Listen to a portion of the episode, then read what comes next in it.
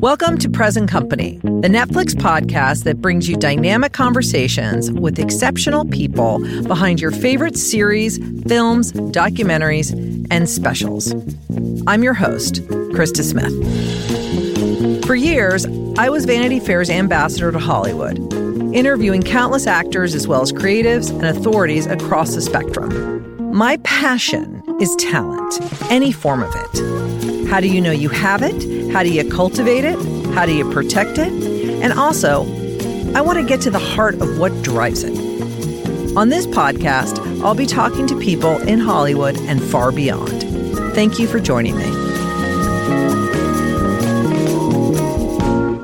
I'm thrilled to bring you today's conversation. Laura Dern is not only an extraordinary talented actress, but she's also a beacon in the Hollywood community, setting an example of professionalism, collaboration, and thoughtfulness. From the beginning, the daughter of Diane Ladd and Bruce Dern carved her own unique path, working with auteurs like David Lynch and Alexander Payne, and moving effortlessly between the worlds of independent film and blockbuster franchises like Jurassic Park and most recently, Star Wars. Dern is a two time Oscar nominee, a four time Golden Globe winner, and the recipient of an Emmy Award for her critically acclaimed work as Renata Klein in Big Little Lies. In this episode, we talk about her new film, Marriage Story, from Academy Award nominated filmmaker Noah Baumbach. It's an incisive and compassionate look at a marriage dissolving. It's filled with heartbreak as well as a lot of humor. It stars Scarlett Johansson and Adam Driver. On a personal note, I've now seen Marriage Story several times between the film festivals and various screenings, and I can tell you this is truly an extraordinary film one that feels both deeply personal but also universal. We also discussed Dern's childhood growing up in Los Angeles on film sets, watching the masters like Alfred Hitchcock and Martin Scorsese at work, the arc of her career through the 80s and the 90s, and how she's seen the experience of women working in the industry evolve. Sit back, relax, and enjoy. All right, Laura Dern, I am so happy to see you. I'm so happy to see you and so excited to be with you in this new world format. I know our space with you. I feel like I'm. This is just going to be part one of of many. Ah, uh, please conversations with you. Yeah, I would like to have a, a dinner with Laura at least um, once I mean, a month. Please, solve and a dinner problems. with Krista. Let's do it. um, we were just talking about your family a second ago. Your own childhood is one of the most fascinating things to me because it's so unique. One, just growing up in the 70s in LA. After Manson, after like the music died, this weird creative culture that was surrounding Los Angeles at the t- at mm. the time, uh, and you parlayed it into this insane career. It is. I mean, I look at that IMDb page and I can kind of chart my own emotional growth and what was happening in my life by your films. And oh my God, doing, that's beautiful. kind of amazing. But and obviously, you're for those listening that don't know, your mother's um, Diane Ladd and your dad is Bruce Dern, and both were disciples of the actor studio and real actor actors and lived in that community. But tell me a little bit about knowing at such a young age that you were going to be an actor. Do you feel like it was almost preordained um, I mean, I think for anybody who who grows up in and around a family business, there is a little bit, and we've seen a million movies about it. You know, is he going to father his, follow his father's mm trade, or is he going to find his own path? And so, you know, when both parents share this craft and it's a thing they're in love with, um, there's already sort of an intrigue. Um, that can exist. But, you know, my my godmother's daughter, Shelley Winter's daughter, became a surgeon. So yeah. you know, everybody does find their own their own way if they're if they're blessed. But I do think that at a very young age, um, what I fell in love with, and I've told you this story before mm-hmm. and talked about it. Um, but for anybody who hasn't heard it, I'll, I'll just repeat in saying that I had this privileged summer of my childhood when I was seven, and my six, almost seven. Uh, my mom was working with Marty Scorsese on Alice Doesn't Live Here Anymore, and my dad was doing Family Plot for Alfred Hitchcock. and I went between the two sets.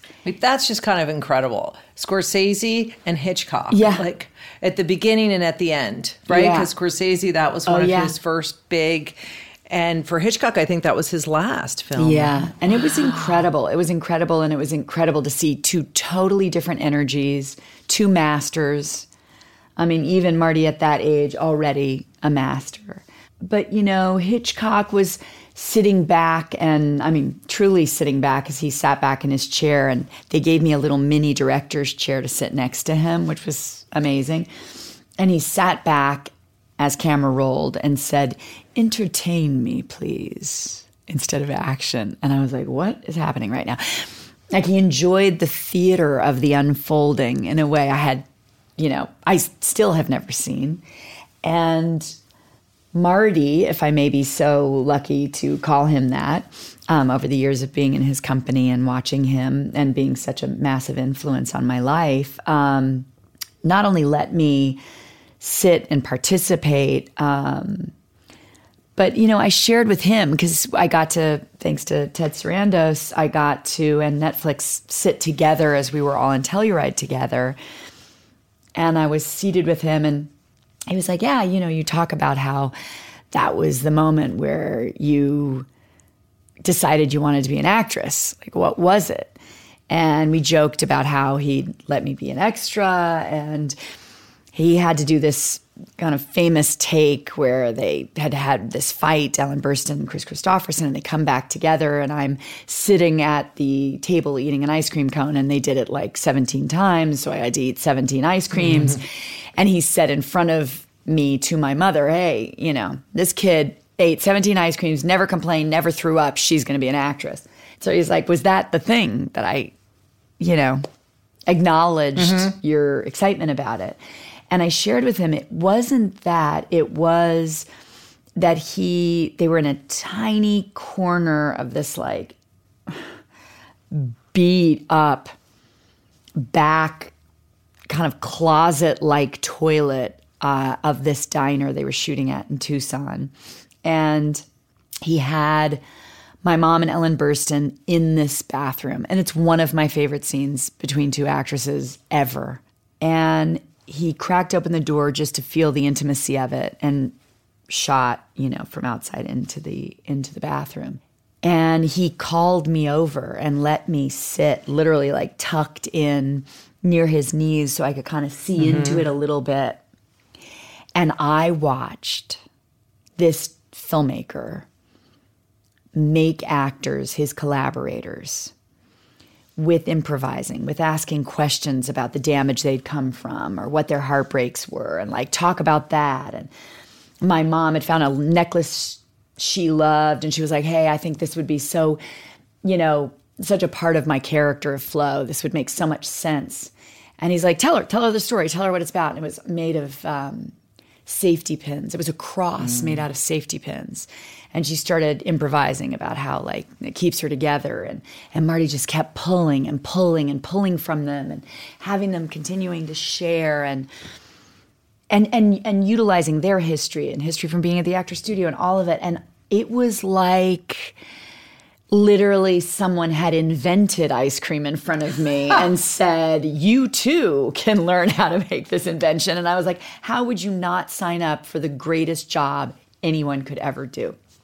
Whatever that is, I want that. But then that means I got to find directors mm-hmm. like him, work with colleagues on their level. Mm-hmm. And, and a crew who knows how to be invisible and also get the shot in the most organic and raw way. And it is insane. What is insane isn't that I became an actor, that's like easy. What's insane is that that person gets hired, auditioned for everything, auditioned for TV show I didn't auditioned for certain Brat Pack movies. But I got cast in the Peter Bogdanovich movie, Smooth Talk, and David Lynch cast me.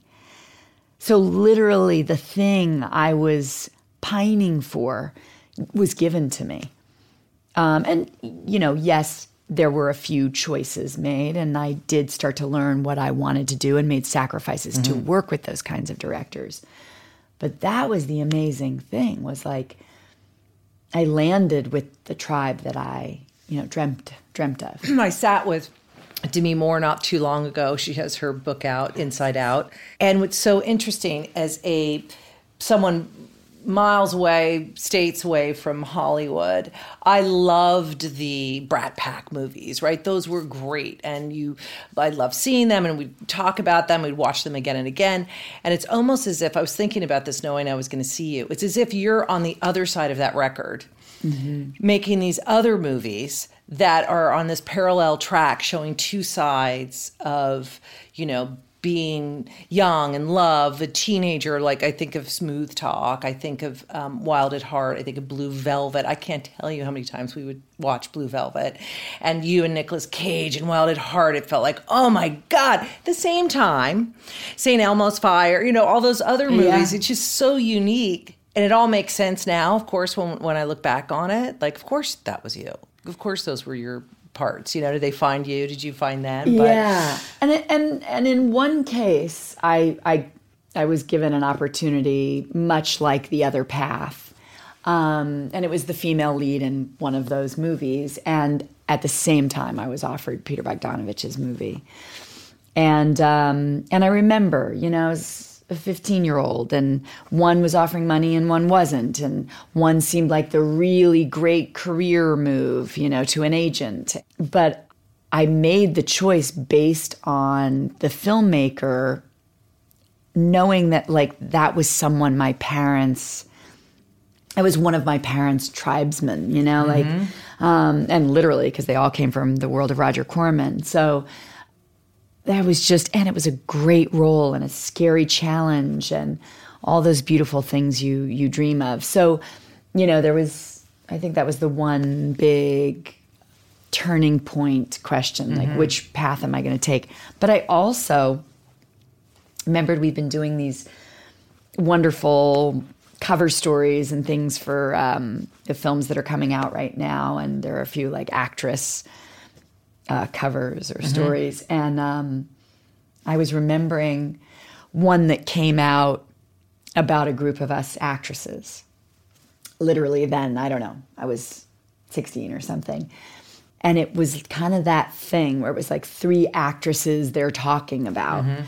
Molly Ringwald, myself doing the movies you just described, and Helena Bonham Carter, who'd done Room with a View and I thought, wow, those are three totally different, you know, fascinating worlds of film in terms of the worlds we were getting to to play in.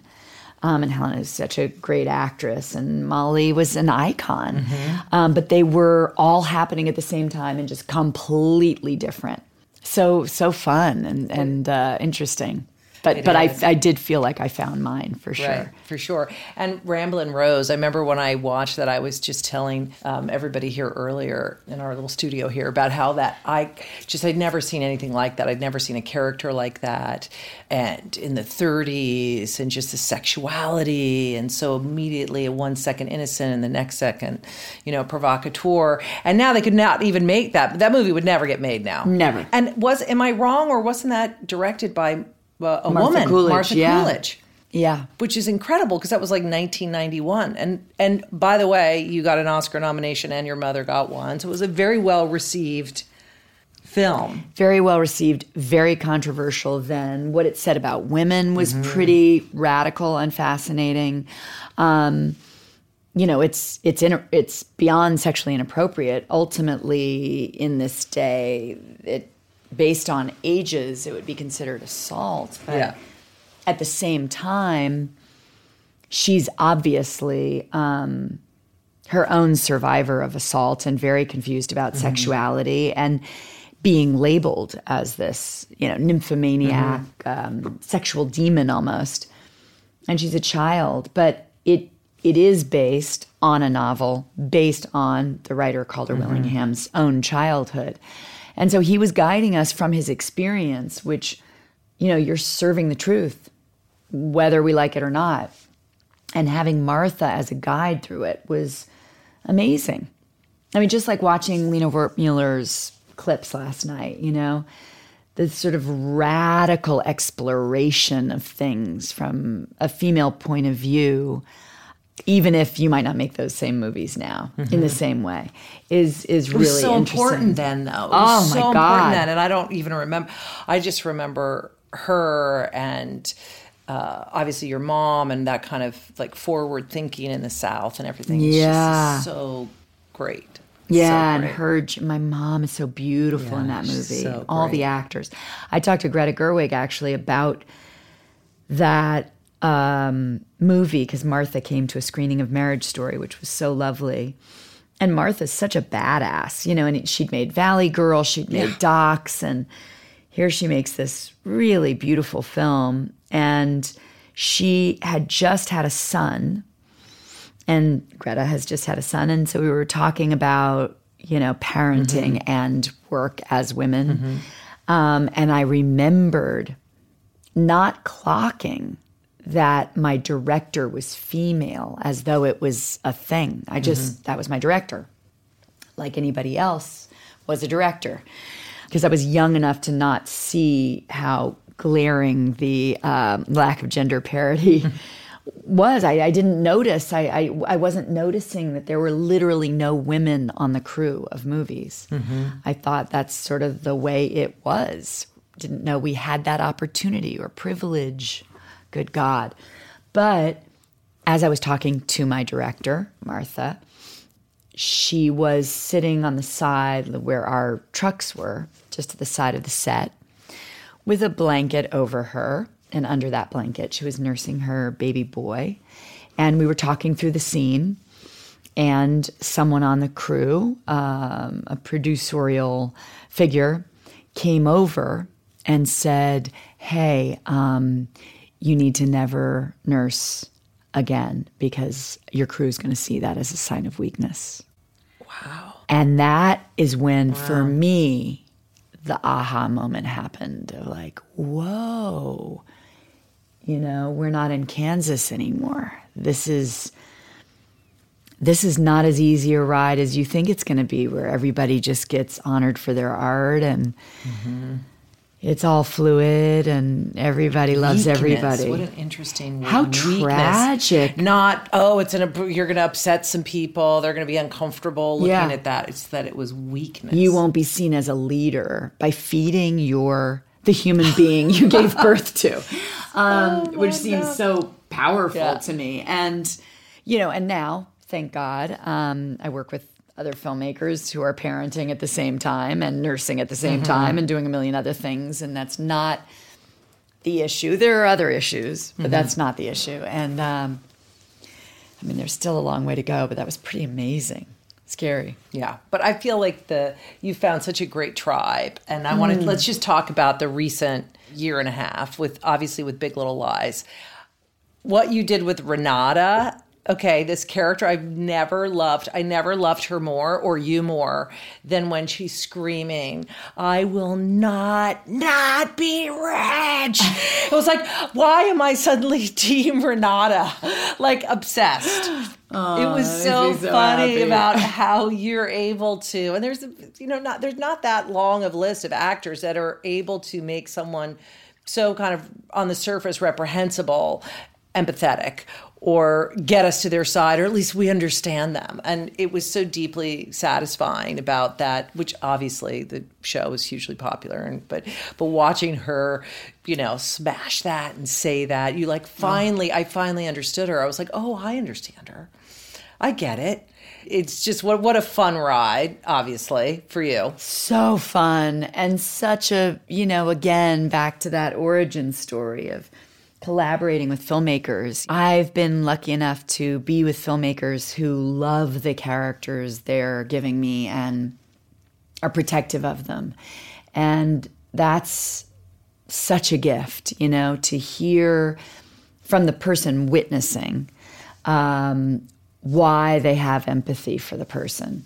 Um, and Jean Marc Vallée and then Andrea Arnold both loved Renata. Mm-hmm really loved her, and um, and with David Kelley, um, you know, on the first one, we were definitely shaping like it. it it's an easy part to make. Um, I don't know, just whatever, the bitch on wheels. Sure, or two dimensional. The, yeah. It's like a caricature of that yeah. person that we think we know in the Range Rover. Yeah, exactly. Right. But I think what's so delicious about her, and maybe people caught up with, or I got more opportunity to expose in the second season, that she's so vulnerable in how much she cares what everyone else thinks. And just to wear that all the time as a woman in a position of power is such a weird dichotomy. And so it gives so much room to, to play and, and be unleashed and, you know, totally inappropriate and all mm-hmm. those, you know, delicious things that she uh, gives room for. It was great. It was the best girl posse ever. All of you, Yeah. Like Oh. everyone. I wanted to always be at that party. Oh, my How can I be at that at that dinner, at that party, at that hike, at that run, or you know, oh. you just wanted to be with everybody. All right. Well, let's talk about Marriage Story. This film is phenomenal. I think it's Noah's masterpiece, and I said this to him earlier. I feel like every film, when I was interviewing him, every film that he has done up to this point has led to this film. Beautiful. Agreed. and your Nora, your character is, I mean, I almost screamed when I saw you come on on the screen as the, and obviously I think you were playing Laura Wasser or a version of Laura Wasser, right? Who's now kind of made divorce famous and she has her own app to make it easy and all that stuff. But tell me about working with Noah because he had said that he basically had talked to Adam and talked to Scarlett and talked to you before he was even finished writing the script. Yeah, you know, I'm lucky to consider Noah truly a deep friend. And um, we had met several years before and started having dinners and spending time with each other. And the the dinners uh, became a big part of his journey um, toward this story.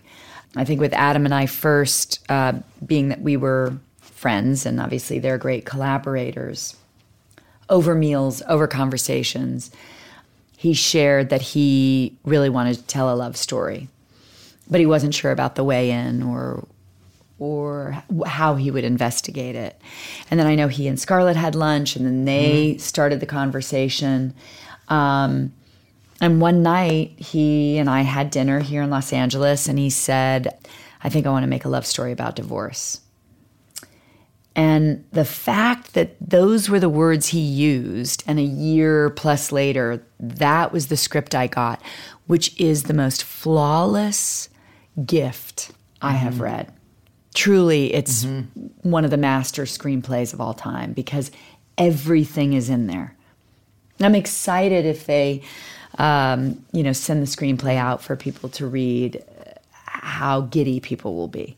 Well, it's just so economic, and it's it, it's like it's its own. There's no fat; it just flows, and it, it's beautifully paced. Ah. I think, which is so great. And when the characters come in and out the various part of their lives, and timed from L.A. and New York, and obviously you are so very L.A. in this, mm-hmm. right? So Nora, I mean, did they sew the dress on you? I was like the heels. Oh, my God. And you're in that dress, and when you pop off the heels, and just like it's Oh, such my a God. great.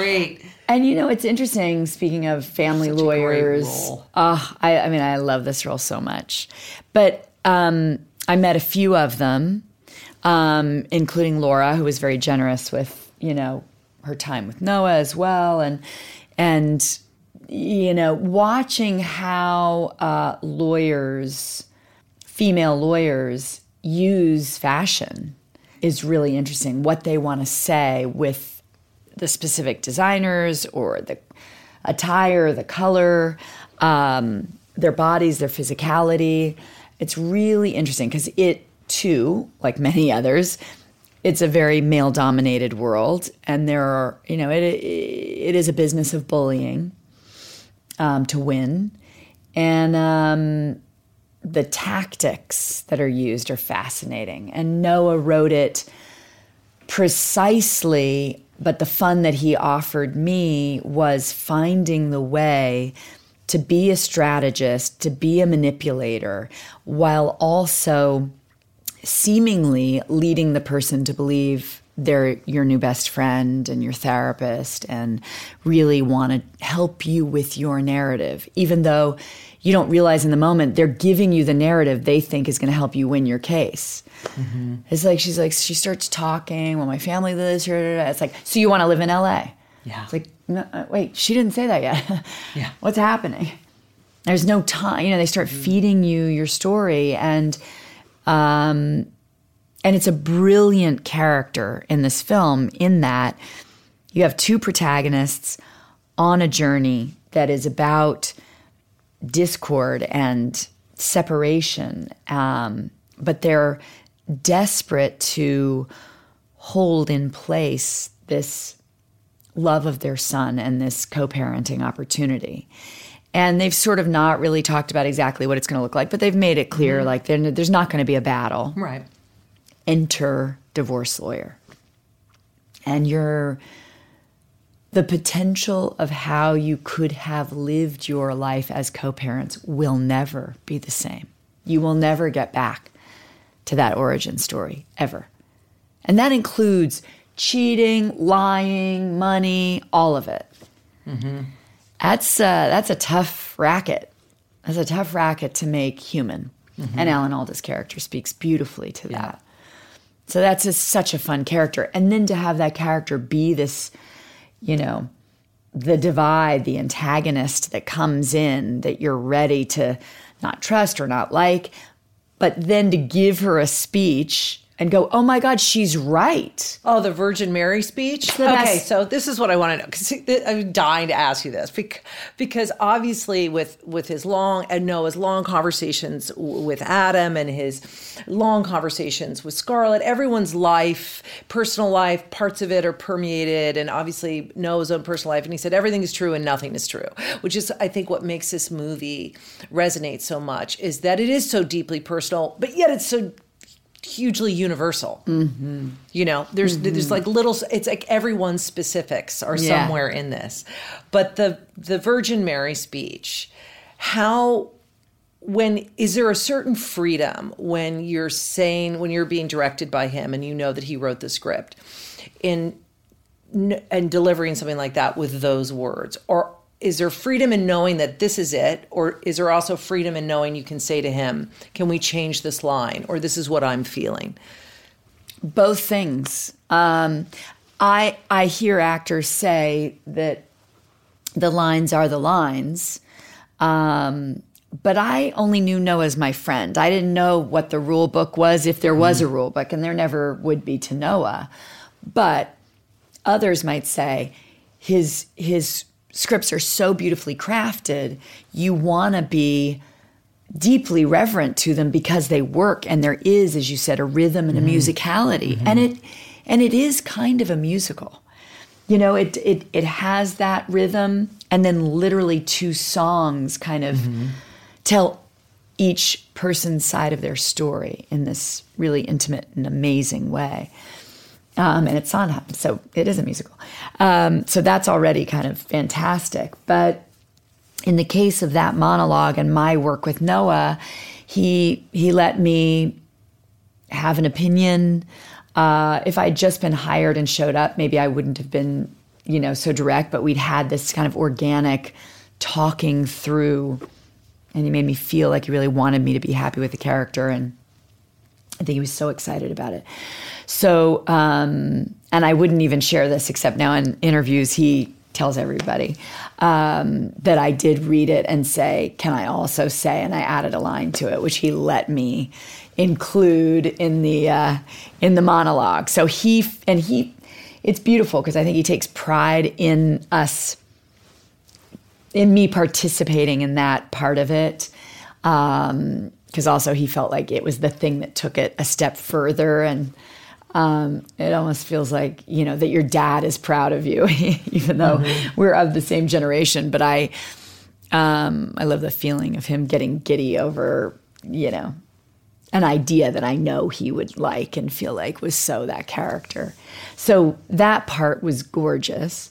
Um, and then, of course, there is the incredible emotional freedom, and as Scarlett talks about a lot you, you get to do a number of takes. In fact, as many as you want. And it's never about keep going until I see it. It's you know, he he said, we did a few takes. He's like, I know we're there. I mean, I've got that, but like, show me whatever else you got. Where else do you want to go? Mm-hmm. What if she's uh, disgusted here? What if she's like, tell it like it is? What if she's angry? What if she's, you know? And so we really played.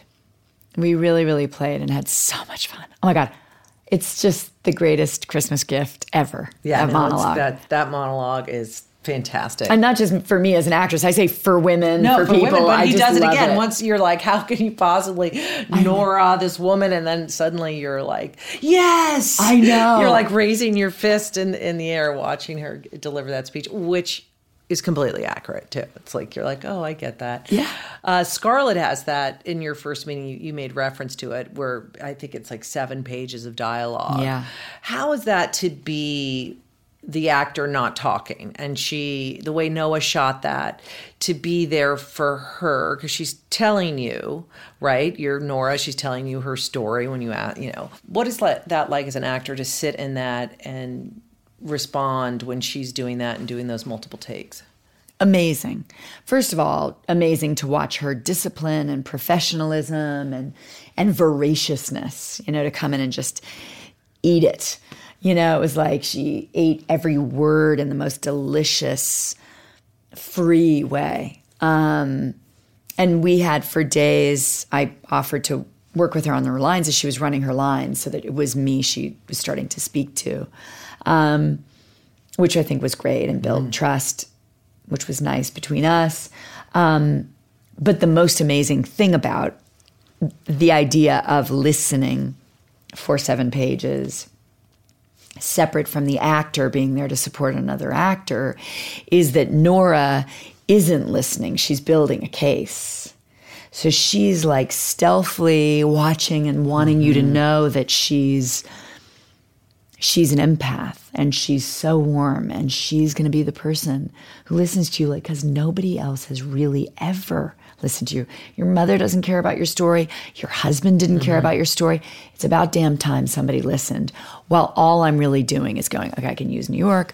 Oh, okay, mm-hmm. he meant it like that. Oh, really? A grant? He wants a MacArthur grant? How much is that worth? Like yeah. I'm just in yeah. it. So it was such an active job mm-hmm.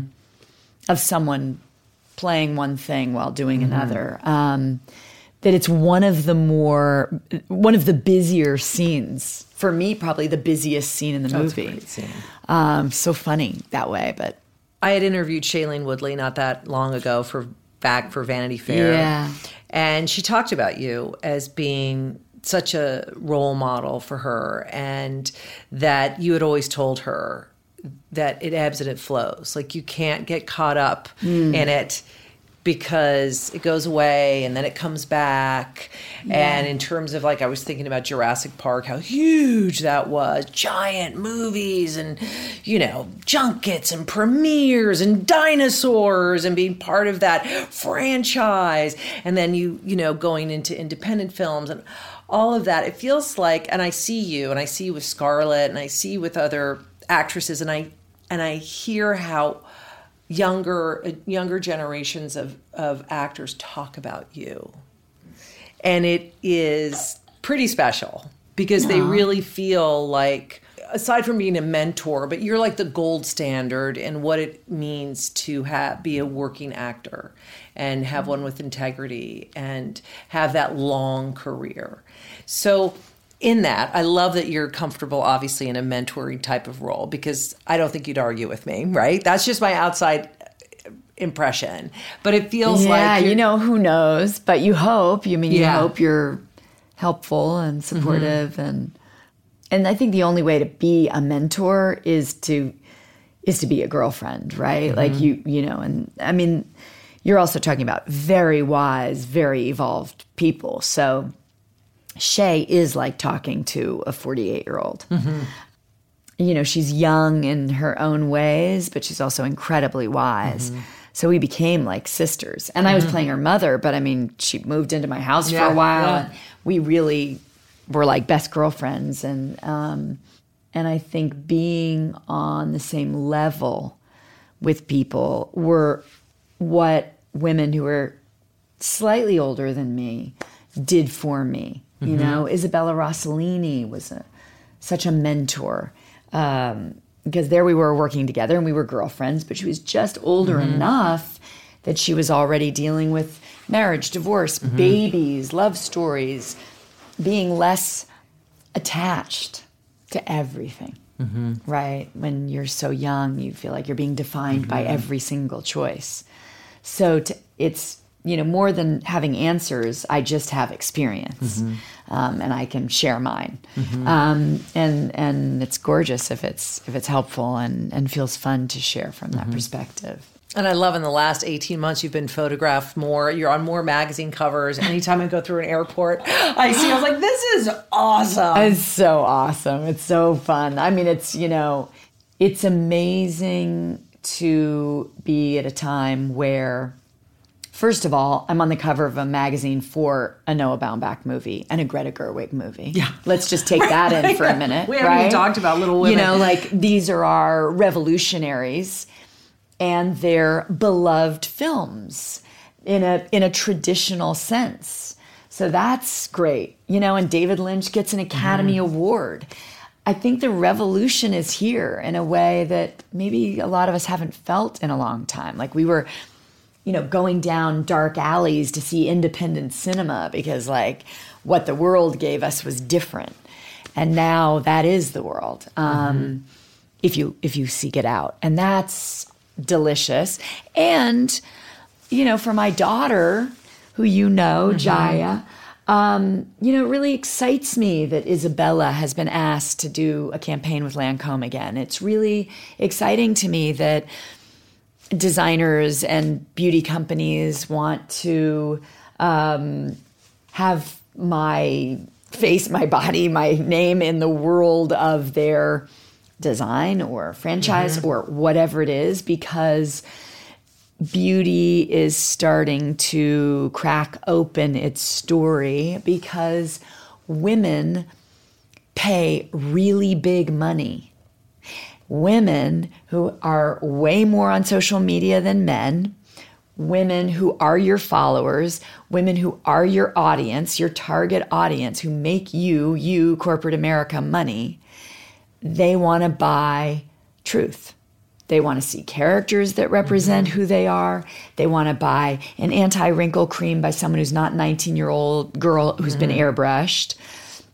They want to see faces that look like them. They want to experience true, true representation. And uh, I like that that it's money that's really changed it.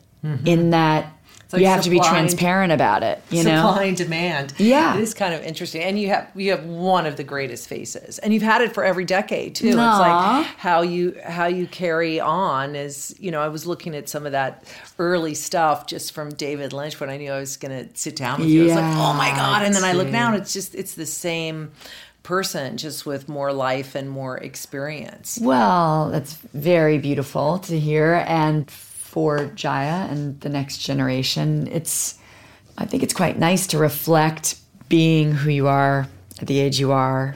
And um, there's a lot of hiding from that that we've been given culturally, and we think we have to, you know, I mean, women in politics, women in publishing, actresses. It, it's not only about being an actress in front of the camera, newscasters. I mean, women are being fed a story, which is like you're you're not going to still have your job if you don't keep chasing looking younger. Well, one of the things I've loved about um, the the Times Up movement, which is obviously we've seen happen over the the past uh, two years, is just getting women in the same room chatting about this stuff, ex- sharing these amazing. experiences. Has been one of the greatest byproducts. Agreed. Of of this community in particular, whereas Agreed. before it was all forbidden, and now it's all out there. And it's like you said, we can see Joan Didion in a Celine ad, and it's like a mic drop. You know, everyone's sharing it on social media, and you're like, that's the mo- like we're all we're all in it. We're all still here, young, that old, middle, all of it, and we're all talking, and that's just the most fun? And I felt a kind of electric buzz as uh-huh. we were together last night, and I could feel you in the corner of my mm-hmm. eye and see you and Greta Gerwig like, and me and Scarlett Johansson and Jane Campion, "Rrrr," mm-hmm. and it just felt like these pockets of women just talking about everything, as we do. yeah, And it's a glorious thing. It's so transparent and honest when we're put in a room together to really talk about all of it art, relationship, film, you know, we're life. We're very lucky. that's so good. Well, I can't. I have not seen Little Women yet, but I, I cannot wait to see you uh, in that as well. And all those girls, I just imagine them at your feet anyway. Oh my God. And They Florence are Pugh, literally at my feet. Right, I know. literally, Iconically, they are actually at my feet, but, um, but uh, in one scene anyway. um, but oh, I love those. I love those girls, and Greta and I kind of found each other through recognizing our similarities on film, and Greta's been very generous about um, her you know, being a fan and and and feeling influenced by some of the films I was in. And when we first met, it was really about, oh my God, I recognize myself when I see you on camera. No one talks with their hands more. No one's ganglier than us. No one's got similar face structure, except Saoirse Ronan. And when you see the movie, there are a couple moments that I, take my breath away where I feel like I am looking at my younger self. I mean, side by side, we look, we look, talk, get angry like each other. And it's so beautiful for the film. So you feel, hopefully, emotionally, the relationship between the mother and all these girls, but that dynamic, as Louise May Alcott had with her real mother, like no other, um, has that soulmate aspect of uh, you know seeing yourself in your in your mother and your daughter that's really powerful and cool. And so i feel like greta and Saoirse and i are definitely somehow triplets I could see that. I'm looking at it now. Yeah. I'm like, oh my god, your the blue eyes and the way your the Yeah. structure of your face. yeah for sure. Oh, well, it's great to chat with you. I always wish we had more time. I I feel we've gotten like just three chapters in the book. oh my god well we're gonna keep doing more and more please i can't oh, wait but congratulations Thank on all you. these movies. Thank you. And thank you for your championing and support of, Noah and his movie. Because honestly, it, it is a rare privilege to get to see a perfect movie. And that is what I felt the first time I saw it. I was at Netflix. I watched this mm-hmm. movie. I wept like a baby.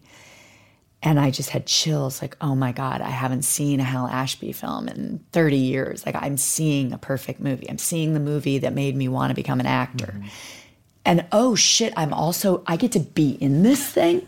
Like, I literally watched it and sort of forgot to clock what did he use? How does that come off? It- It's just, it's so grand.